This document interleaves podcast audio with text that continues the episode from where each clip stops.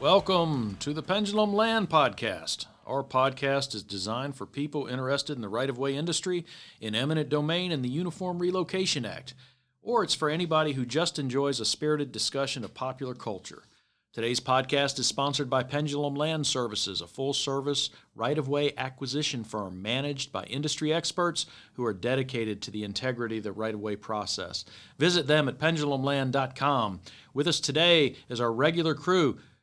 Kristen Bennett from the great state of Texas. Good day, mate. Good day, mate. Ross Green, an eminent domain attorney from the Commonwealth of Virginia. Good day, mate. This is a knife. Carrie Lynn Hirsch from Pendulum Land. Good day, mate. Good day, mate. This is part two of the Pendulum Land podcast's interview of the lovely and talented Australian right of way professional, Andrea Carolan. Listen further. Andrea is a certified practicing valuer and a fellow of the Australian Property Institute. In 2017, Andrea founded the Specialist Valuation Practice Public Private Property, PPP. Andrea has established herself as a land acquisition and compensation specialist in the land down under, with credentials enabling her to practice in each state and territory in Australia. She's been involved in projects involving transportation, electricity, oil and gas, water resources, and stormwater management, and we are thrilled to have her join us today. And We talked about just compensation and this strange concept you have called disturbance. In America, you can't exercise the concept of eminent domain or disturbance in Australia unless the project is for a public purpose. Do you have that same requirement in Australia? Yes. The answer, the, well, the simple answer is yes. And the courts are very, very strict about that. So there's been a couple of um, instances where the notice of intention to acquire has referred to the public work or undertaking, and then um, it's been found later. So that, that was one particular example which I was involved in, and it was a Commonwealth acquisition of two sheep stations for to expand a um, defence training um, facility. And so one of the sheep stations they wanted to add to their training facilities, the other sheep station they actually wanted to use as part of the Indigenous land use agreement, um, because obviously they needed to, to deal with um, the um, traditional owners as well. And yeah, it was held that um, the notice was invalid because um, it said for this purpose, but actually one of those properties was for a, a related purpose, but not the purpose. So yeah, they're pretty they're pretty strict on that. Yeah, we've we've really tightened things up here in the United States in the last ten years on that, and at least in the Commonwealth of Virginia, where uh, three of us here live, they've they've changed the rules on whether you can condemn for a quote public purpose and who you can give you meaning the condemning authority can pass the property to uh, no longer can you condemn for a public purpose and then pass the property off to a private entity or a developer or something like that. Yeah.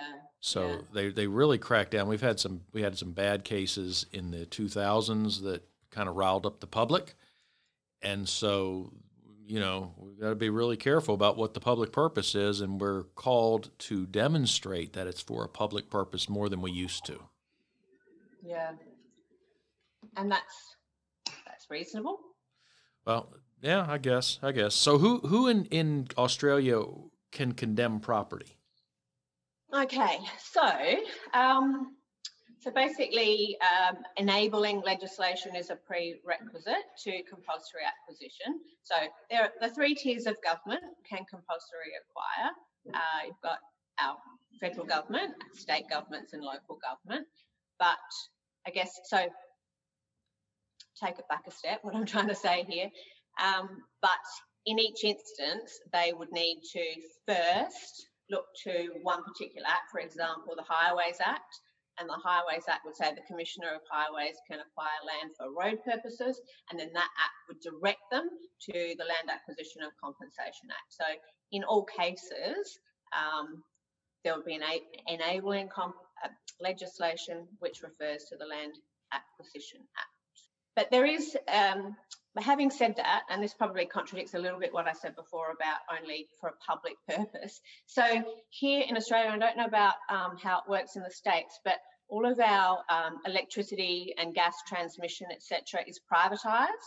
So there are instances, for example, if um, a transmission company wants to build a new interconnector, which is of, it's of state and or national importance, and um, they want to use the, the power of compulsory acquisition, the Electricity Act will actually allow them to apply to the minister to use that power. Sometimes they'll do it in advance because they just want to get it done and it's a major project status. Other cases, they might do what they can by agreement, and then if they've got a handful left at the end of problem children, um, they can apply to the minister to say, We've tried everything, it's not viable to go around them. Can we please serve notices on these you know, small number of, of people at the end, and, and that will be granted. Okay, so so you can confer the um, power of eminent domain, what we call eminent domain, you call compulsory ac- acquisition onto private entities or private companies, and it, it it really skyrocketed to power years and years ago in the United States with the railroads, and um, we, we built thousands of miles of rails in the United States in the 1800s, and then there was the uh, Interstate Act in the 1950s, which kind of expanded upon that. But um, oil, gas. Do you have railroads in Australia? We do. We're just building a massive one at the moment, which is very exciting. And are they exercising the power of eminent domain? Absolutely. All right. So another question, kind of going back to when we're talking about the payments, who ultimately, if there is a disagreement between the displaced uh, or the landowner and the condemning authority in Australia as to the value of the acquisition, do you have a, a courtroom trial like we do? And is there a jury involved that determines the payment? No jury. Um, so what would happen if there's a like when the offer is made, it gets paid like on the day that the land is actually acquired that money gets paid into court. The dispossessed owner can apply to take that money out at any time, even if compensation is not actually agreed. And so then, you know, the parties will continue to negotiate and go back and forth, etc. If they can't resolve it, yes, it does end up in in um, the court, but it, it's not it, no no jury involved. So just a judge. When when you say it, it it goes to court, what will a judge make the ultimate decision? On which bit? On the uh, compensation? Yes. Yes. yes. On yes. compensation. And and you're yes. I, am just I'm fascinated by that. So we say so and so is the judge and jury. You're, so the judge is going to make the ultimate decision. There's no group of citizens or of landowners who are going to make the decision there. And are your judges elected or appointed, or how do how do they get that job, or do they just They're buy? They're not elected. They're appointed. They're not elected. Okay, Andrea, how about um, the concept of inverse condemnation? Do you have that in Australia, or are you familiar with that term? I'm only familiar um, of that term, well, with that term from listening to you guys on the podcast. So, no, we don't have that. Oh, you need to do more research well, then. Don't depend so, on our podcast. so, you don't have a system where if the government were to not take the proper steps, but were to still build a project that the landowner would have any redress? No. So uh, I don't know. Like, I, I can't think of any situation where they wouldn't take the proper steps for a start. Um, but what I was gathering from the conversations that I've been hearing, listening to you guys, is that there may be. So the, the, the, the example that comes up often Uh, that I don't know. You can tell me whether you think I'm on the right track here with trying to understand what inverse con- condemnation is. So, say for example, you're doing a main road widening and you're taking the front of these properties, but because there's so much disruption in the general area, all the other properties not having land acquired and not entitled to compensation, their businesses suffer. You know, the, the fuel station not having uh, as many customers, the convenience store, etc. But they have no claim. So is inverse condemnation where those people might say, well, hang on, I'm being disrupted just as much as these people, and just because you're not touching my land doesn't mean you're not impacting me. Is that it or not? That traditionally is not it in in okay. America. That usually is construction disruption or temporary um, related to construction, and historically that hasn't been compensable. They're trying to move towards that, but the the the base example, the easiest example for inverse condemnation would be you're doing a road widening and you go, you know, the contractor, you whoever does the acquisition work and so does titles for and I have one of these cases right now. The contractor did the work for all of the parcels but skipped one. So all of the parcels on the project got the standard process, but one of them, for whatever reason, got left out of the, you know, call it the spreadsheet, and did not get the work done. So the project got built, and then they realized that there is a parcel that didn't uh, have the process completed. And in those cases, you have, you know, potentially so, sort of what's called an inverse condemnation case. So, you know, traditionally, like they, there's old cases in Virginia law. Um, there's one they built a road, and when they were surveying it, there was a survey error. So the road was built slightly to the right of where it was meant to be. So it ended up on someone's land that wasn't actually dealt with. So the project gets built, it's on your property, but they didn't go through the process so you have the ability to force the government to go through the process with you. So just to clarify, Ross, this help me out here. Inverse condemnation is basically a taking without just compensation. Yeah, it's it's ex- yeah, it's what happens if the government has taken your property but didn't go through the steps. Whether that's because of an oversight or somebody got out there and a surveyor messed up or a acquisition agent dropped the ball. Like there's there's several reasons that could have happened, right? This is the basic fact pattern. Like there is a obvious physical taking for a project, but you weren't given the usual procedural process. Therefore, you can sue in the US the government to make that happen. Now there's more complicated, you know, add-ons to this. That's the the straightforward one. The next thing on from that is what's called regulatory takings usually these are not physical obvious acquisitions, but the government changes the law such that you can no longer get the economic benefit from your property such that it is classified as if the government took it from you. So they don't physically seize it, but they make it so that you can't use it anymore. And that's where most of the litigation that gets any press about inverse condemnation actually exists is what's called regulatory takings because the the the base example when it does happen is so obvious that it's just you know okay yeah we're going to do that. I mean, sure. This so make, this makes my brain hurt. It makes my brain hurt too. So andrea like if somebody drops the ball there and you guys didn't somebody didn't do what they were supposed to do to take care of a landowner and they go build a road or whatever they're building and somebody is adversely affected that wasn't compensated, what happens?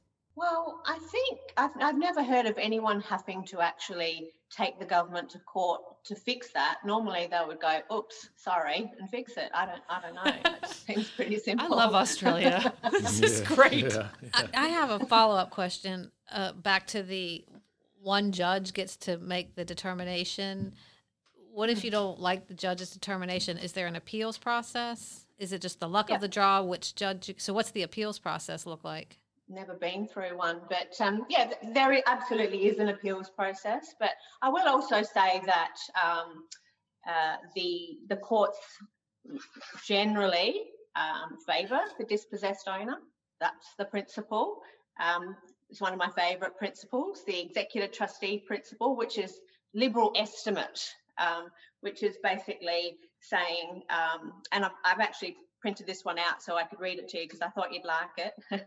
But it's basically said from time to time the courts have observed that if there is doubt as to the amount properly payable by way of compensation, that doubt should be resolved in favour of in favour of a more liberal estimate. We're going to switch gears very quickly. I want to talk about Australian music. And I don't know what kind of music you have there, but I want to talk about rock and roll because that's what's Let's big do here in. America. Are you ready? Yes. So what we're going to talk about it. What is the best rock band from Australia? And you you can't. We, we're not like Silverchair is disqualified because Silverchair to me, from where I sit, is your equivalent of Nickelback. Boo. No, I disagree. But let's hear what Andrea has to say. Okay, so tell us what you think best. Well, do you have an opinion? But I've got a lot of opinions about Australian. Have you? Rock and Yes. roll. Well, from Gosh. listening to the podcast, I know you're a, a music person, um, and you probably uh, know more about Australian music than what I do. But um, ACDC, I guess you'd have to say ACDC is best Australian band. Um, back from the 80s, I was a big fan of Midnight Oil. Do you like Midnight Oil? I, I'm I'm very familiar with Midnight Oil. They were Yeah. they were very politically motivated, as I recall. Very. Um, World is burning, Earth is turning, or something like that. You know, and they had a big bald guy that looked like Yeah. Mr. Clean, who was the um, lead singer of Midnight Oil. I think. he um, he turned to politics. I think I heard that. I yeah, think I he heard did. that. Um, INXS, hunters and collectors. What about them? Have not heard. Uh, very familiar with INXS, and Michael Hutchence was. Oh, um, Yes. yeah. Yeah. They're Australia. I don't think I realized that INXS was from Australia. Yep, Hunters and Collectors I've never heard of. I'm gonna okay. check that so what out. about you guys? Which um, Australian bands do I, you? I, you know what? I I looked up Australian bands because I knew ACDC, and then it was like Men at Work. I mean, it was hard for me to rem- like remember who all is from Australia, and I love Men at Work. Uh, Jet is from Australia. I love Jet. They were really really popular in their Yes. you know mid 2000s. Are you gonna be my girl? Great song. I like Jet, but I I guess um, Men at Work and Jet. I love I love both of those, and ACDC. I mean, that's kind of the given. Well, I, you, you can't just gloss over ACDC because they were this band and they had a couple of good songs in the 70s, and then suddenly, and it was either 1980 or 1981, and Bon Scott had died, and they reformed with Brian Johnson, who I don't know what you think. He's he's the least sexy rock and roller uh, not named Mick Jagger on the planet, but but um, so they reformed with Brian Johnson, and they released this album called Black, Back in Black, and I was either 13 or 14, and I couldn't believe it. That that album spoke volumes to a young teenage male in the United States who was full of hormones and bad intentions. And that album, to this day, I can listen to every single song on the album. And as I look back as a 50 something year old man, some of the lyrics are pretty stupid, but good golly, some there's some great guitar licks on that album. So uh, ACDC is without question the greatest Australian band ever to walk the planet. Good answer, Ross. I mean, do- he nobody's doesn't- brought up like Air Supply. Well, That's uh, Dave's gig. well, I love Air Supply. I love Air Supply because I'm all out of love. I'm so lost without you, Ross. I mean, Carrie Lynn did establish some like insane Bee Gees fact earlier. I love the Bee Gees. So the I Bee love the Gees. The Bee Bee Gees. Gees. So, Andrea, I'm going to ask you a question. Did you see that movie in the late 70s with that the Bee Gees starred in with the Beatles music called Sergeant Pepper's Lonely Hearts Club Band? No. Thank heavens. It was awful.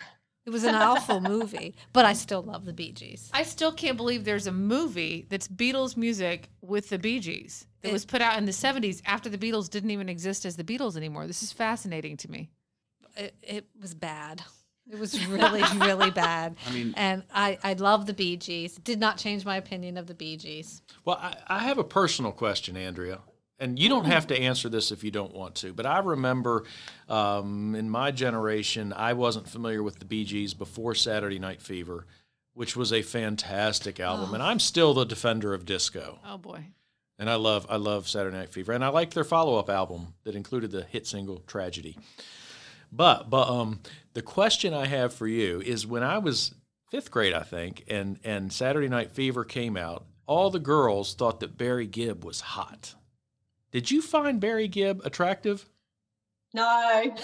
Because I didn't find any of them attractive. Even the younger brother Andy, who had his own little solo Andy, career. Andy was the only one that was, yeah. No, not Barry. But um, I, no, no. The answer's no. Hold on. Were the Bee Gees the first boy band? I No, I think maybe. they were clearly preceded by the Monkees. Which no, no, no, no. What? No, the No. Monkees were just a band. The Bee Gees were like the bro- a brothers band, like the brothers. Jonas Brothers. Right. Or yes. I think it was the first boy band. I just decided. Well, since you're the ultimate authority on everything, at, on this podcast at least. So, what about the Divinyls? Are you familiar with them? I am. And Yeah. I'm not going to ask you to recite. Little, I'm little not bit gonna- of a one hit wonder there. I'm not going to ask you to recite the name of their one hit, but um, Well, I bet they had more than one hit in Australia. Did they? Uh, no, I, No? not I'm aware. I don't. I don't know. I really don't know. Now, there is an Australian band who I'm only familiar with one of their albums, and they were widely lauded in the United States as being very, very talented. And I haven't heard from them, and I can't remember the main guy's name, Neil something, but a band called Crowded House, which I think broke Yeah. in the 80s or 90s. Oh yeah. And I think the guy who was the lead singer of Crowded House was invited to one of Billy Joel's weddings. Why would you know that? I know everything about Billy Joel. um, Crowded House. Yes, they were. Was that the seventies? That Crowded Uh, House. no, No. no, no. It was 80s. Late 80s. 86, Early, 88. very early eighties, very very early eighties. I would say. Um, yeah, Crowded House were big, and I have a feeling that those guys is that the Finn. Neil um, Finn. Neil Finn, that's who it is. Yeah, I have a feeling they're from New Zealand. Oh. Oh, w- Oh no. Oh, Oh, boy. no. Is, is there a difference between New Zealand and Australia? Dave, that's, I feel like that has to be offensive. Uh, mm. I, what? They're only separate countries. yeah, that's like um, yeah. That's like her saying Canada and is there a America are the same. Between yeah, Canada and the US. Well, Is that offensive when people assume that like somebody from New Zealand is Australian? No, not at all. Okay, good. Not at all. The New Zealand accent, though, is incredibly um, strong, and um, you can't. I don't think you can confuse the two. Well, Yeah. we we, We can. yeah, I was going to say because, Hey. because your accent's not strong at all. Let me ask you this. So, a lot of times, like when you try and impersonate, like I think I do a good British accent. It's actually probably Let's laughable hear and it. ridiculous. Let's hear it right No, now. no. Let's hear it. Oh no. it's all from Do it. Harry Potter because of my kids. But Andrea, like if you were gonna impersonate an American, would you just be like wah wah wah? Like what how how would you impersonate like an American accent? Do we just sound like idiots to Yeah, you? give it. Give us your best impersonation of an American. no.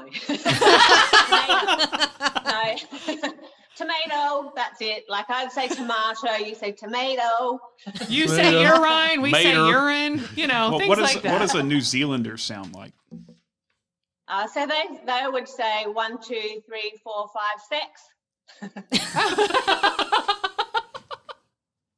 That's the difference. There you go. That's how you know somebody's from New Zealand. She said Yeah, sex. they say. Yeah, she did. Okay. Okay. Hey, well, before we leave the topic, before we leave the topic, one more Australian band that like knocked it out of the park in the '80s, and then they were gone, and it was called Men at Work. Yes. Do Yeah. you come from the land down under? Yeah, Yes, yeah, and they were yes, yes, brilliant, brilliant. And um, I have very fond memories of um, our time in Anchorage on the Canadian night. I don't know if you guys were there. I was and there. That cover, that cover band. I was upstairs and I came downstairs and they were playing um, Down Under, and I was just like, "Oh my god, this is so exciting!" And I was That- that was a fun night. Is that the night that was that had like the speakeasy upstairs? Yes. Oh, yeah, I was there. I and also didn't like the up there. safety dance. The safety dance. Yeah. Andrea, did you come down wearing some leg warmers and some day glow and dance to that song? No, but I was wearing a beautiful um, red uh, Akubra. Someone gave me like a Canadian hat with a you know, the maple band band on it. It was gorgeous. Oh, I'm a took photos. complete idiot. That's a totally different band, isn't it? Yeah, I was gonna say Safety Dance is not Men at Work, but the other good Men at Work song is Ross the thought safety it's dance It's by men the at band, work. it- dude. It's Men Without Hats. It's different. Yeah, men without hats, same as men at work. New Zealand, Australia, all the same. Canada, America, urine, urine, whatever. Whatever. Hey, there is another really good Men at Work song. It's the one that's like uh, I don't remember the name of it. It's, I can't be now? I can't get to sleep. I'm worried about the Yeah, they had- implications. They had three songs. okay, well that was the one I really Who liked. can it be now? Okay, so we covered them. We covered their entire catalog. No, they had a second album and they had one song on it, but I don't remember what the name of that album was. Well, I like Men at Work. I really do. Yeah, and that guy, uh, he wasn't exactly a looker. Oh, was he not? No. He yes. Does he kind of look like Phil Collins? Kinda, Oh no, you know. he had a look. yeah. Um, Andrea, back to uh, right of way. Um, do you have any public or political resistance to condemnation or compulsory acquisition like we do? Is it a is it a politicized process? Politicized? No, not at all. And I'd be interested to hear how and why um, it would be politicized uh, in the US. But no, um, like I said before, we all have our own. Um, each state has their own legislation, so you know we're all on board with it. We know that it needs to happen if we're going to be building infrastructure. So politically, no. Um, public, uh, not as a general rule. There's not like um, a, a I guess, a, a set against it as such. So any public resistance will be pretty much project specific. So it's a bit of a NIMBY thing, not in my backyard. So, you know, um, action groups will be formed in instances where particular groups of people are aggrieved. Well, you know, I'm I'm I'm excited to hear that you guys say NIMBY too, because we talk about not in my backyard too. And you know, Well, here, yeah, I, and I wasn't sure if you guys say it. That's why. I like to absolutely yeah nimby's a big thing here but you know here it, absolutely it gets it gets politicized quickly and we talk about how it's such a polarizing thing. And you know people that work on behalf of the condemning authorities such as all of us on this podcast sometimes get painted as the bad guys. And then there's you know landowner attorneys that sometimes we think of them as the bad guys. And we talk a lot about like are we the good guys? Are we the bad guys? But it is it is very politicized here. And there is um sometimes uh, you know when if I if I go somewhere with a group of people and they say, "What do you do for a living?" and I mention eminent domain, it's like, "Oh my God, who invited this girl?" You know, it's kind of a bad word here sometimes, and we we fight very hard. That's part of the reason we started this podcast is to educate people about what it is we really do and how we are. We're not the bad guys. Like everybody likes turning on their faucet and getting clean water and using electricity and having access to the internet, and that's because of what we do. It's necessary, and it's good for everybody. But here, it, it very much is that you, if you're doing what any of us are doing, you kind of have to have thick skin because we are painted as the bad guys uh, very often, which I think is unfair. So, Andrea, do you have uh, attorneys who get involved in the process on the landowner side early in your projects? Well, that will depend on the landowner. So the landowner would need to go and engage someone So the Like, attorneys um, don't go out there and solicit the landowners? I mean, frequently when a Um, project is announced, the landowner attorneys are knocking on doors before we can even get there. I don't know. I don't know. Um, I think the value, some valuers will do that. I don't know whether the the legal profession also do that. For the record, whether they're actually out soliciting. they have barristers and solicitors. Okay. Sorry. Barrister. Yeah, they have barristers. Okay. Yes, we do have barristers. So the, the barristers. So do yeah. the barristers solicit the landowners? And you're saying no. No, so the bar, a, bar, a barrister is um, someone admitted to the bar as distinct from a solicitor. So I don't know what uh, what's the what's like counsel. right. Counsel. Barrister is counsel. Okay, so we talked about the politics. Why, why, why do you guys in Australia need to condemn anything when you have so much land out there? Before I answer that question, I just want an- another little aside. So when um, this is another right of way uh, conference uh, little story. So I was sitting at the international luncheon. I was sitting next to a South African guy, and I can't remember who it was. But someone was referring to the term condemnation. He looked at me and he said, that is a very threatening term. And I said, that's exactly what I was thinking. So just a note to you, to you that you might need to just do a little bit of a, public relations uh, freshen up on that term because condemnation sounds like I said, very threatening. well, Andrea, say, I mean, you started. Okay, term. you drew You're first. Condemned. You drew first blood here, but I will remind you that you use the term compulsory acquisition. That's not threatening. Not like condemnation. Yeah, no, I'm that with sounds Andrea much better. And actually, sometimes they call it compulsory purchase, which I think sounds pretty cool. it sounds pleasant. Yeah, that's that's the um, that's what they say in the UK. And I agree, compulsory purchase also nice. But um, yeah, so the question, back to the question. Uh, what was the question? It was I don't know. We don't know either, Andrea. It didn't matter. It, It didn't, didn't matter. matter. Oh, why do we I- need to can I- condemn anything? Why do yeah? Why do you need to condemn anything when you guys have so much land out there? uh, yeah, that's actually a very good question. That's a I s- that's we're, a stupid we're coastal question. dwellers. We're all just like we just hug the coast. Like apparently, like ninety percent of us live within fifty kilometers of the coast. It's it's um. I think yeah, we're just keeping away from the black mamba. And the cassowaries. And the cone spiders. Because the they're all in the middle. blue ringed octopus. No, the actually, thing they're actually keeping away from is the emus, because the emus Yes. won the war. indeed. Yeah, emus are stupid. what are what? Really What's an emu? Oh, Uh, the my- they're you- like an ostrich. My grandpa used to raise them yeah, and in they New had Mexico. the Australians had a war with them, and the emus won. Okay, Andrea, I I do have something really important I'd like to talk to you about. As you know, every time I pipe in, it's something really stupid about Americans and Australians. This will be no exception. How do you feel about Crocodile Dundee? Ah, the first movie, I absolutely loved it. I thought it was great. This makes my night because I got to tell you, Crocodile Dundee, I think across the board is pretty beloved in America. And we say, like, oh, that's not a knife. This is a knife. Like, we quote it, we love it. You know, part two, and I think maybe a part three maybe got a little out of hand. I love Crocodile Dundee, but I've always thought, like, do Australians see this and go, God, what are you guys doing? What a dumb movie. Because I love it. I think, every, do y'all love it? No, no, no, no. I think we were very proud of it actually, and it was it was great because like it was New York, and then it was the outback, and it was like this real mixture of cultures and stuff. And I think, yeah, I think we took a lot of pride in that because we're like attention seeking. Yay, the Americans are watching us. oh, we were watching you. I wanted to move there and go on a, an outback adventure. I was gonna say Yeah. everybody in Well, America wants to move to Australia, pretty Right? much. I'd like to move to Australia right now. Me too, and do some instead of relocation. I'm going to do some disturbance work. I'm going to do some compulsory acquisition. Yes, And a judge is- a judge is gonna make the she- decision, we not a cannot jury. stay with Andrea. She does not like house guests. because it's like it's like fish. Yes.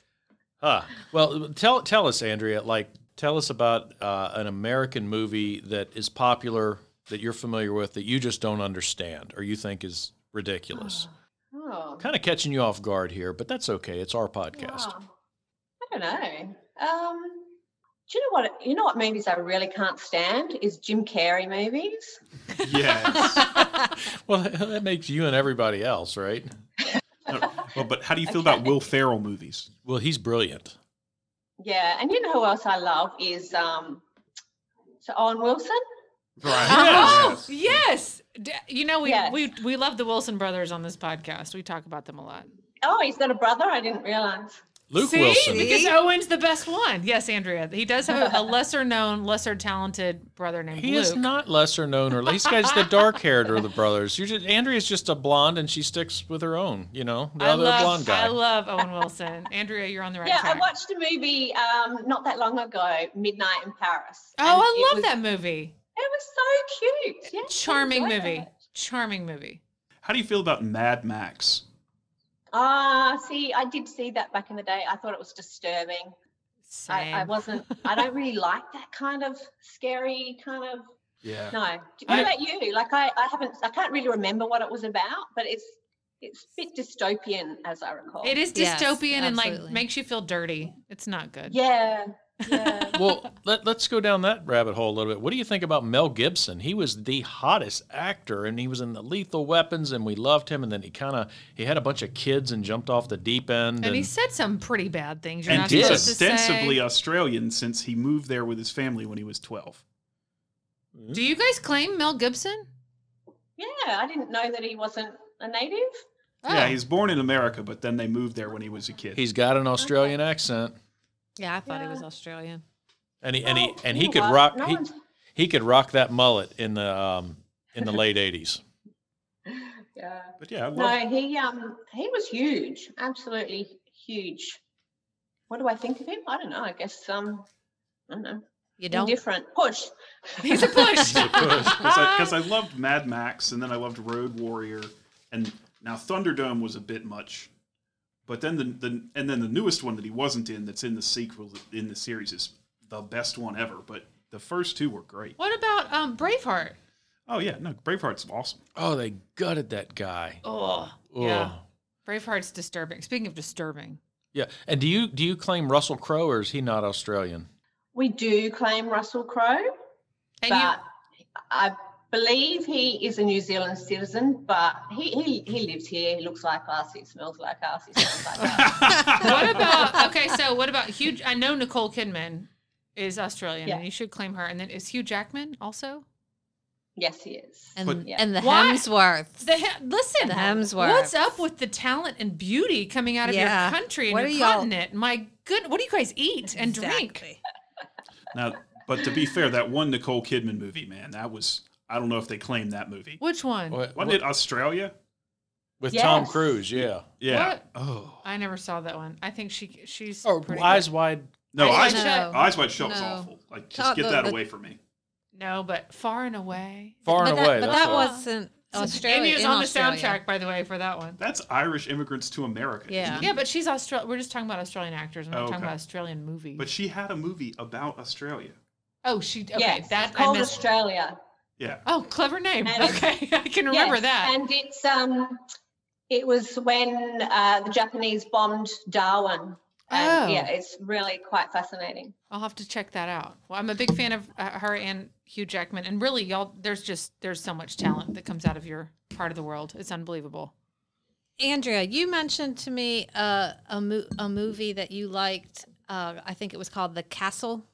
Yes. Can you yes, tell- Yes, and I highly recommend um, this movie to anyone who's interested in the right-of-way industry. Um, it's it's as it's as as Australian as as you'll get. Like um, it's very funny and very topical. So it's about um, a working class family who uh, live next door to an airport and. Uh, their home is being compulsory acquired to um, expand the airport, and it's it's you you just have to watch it.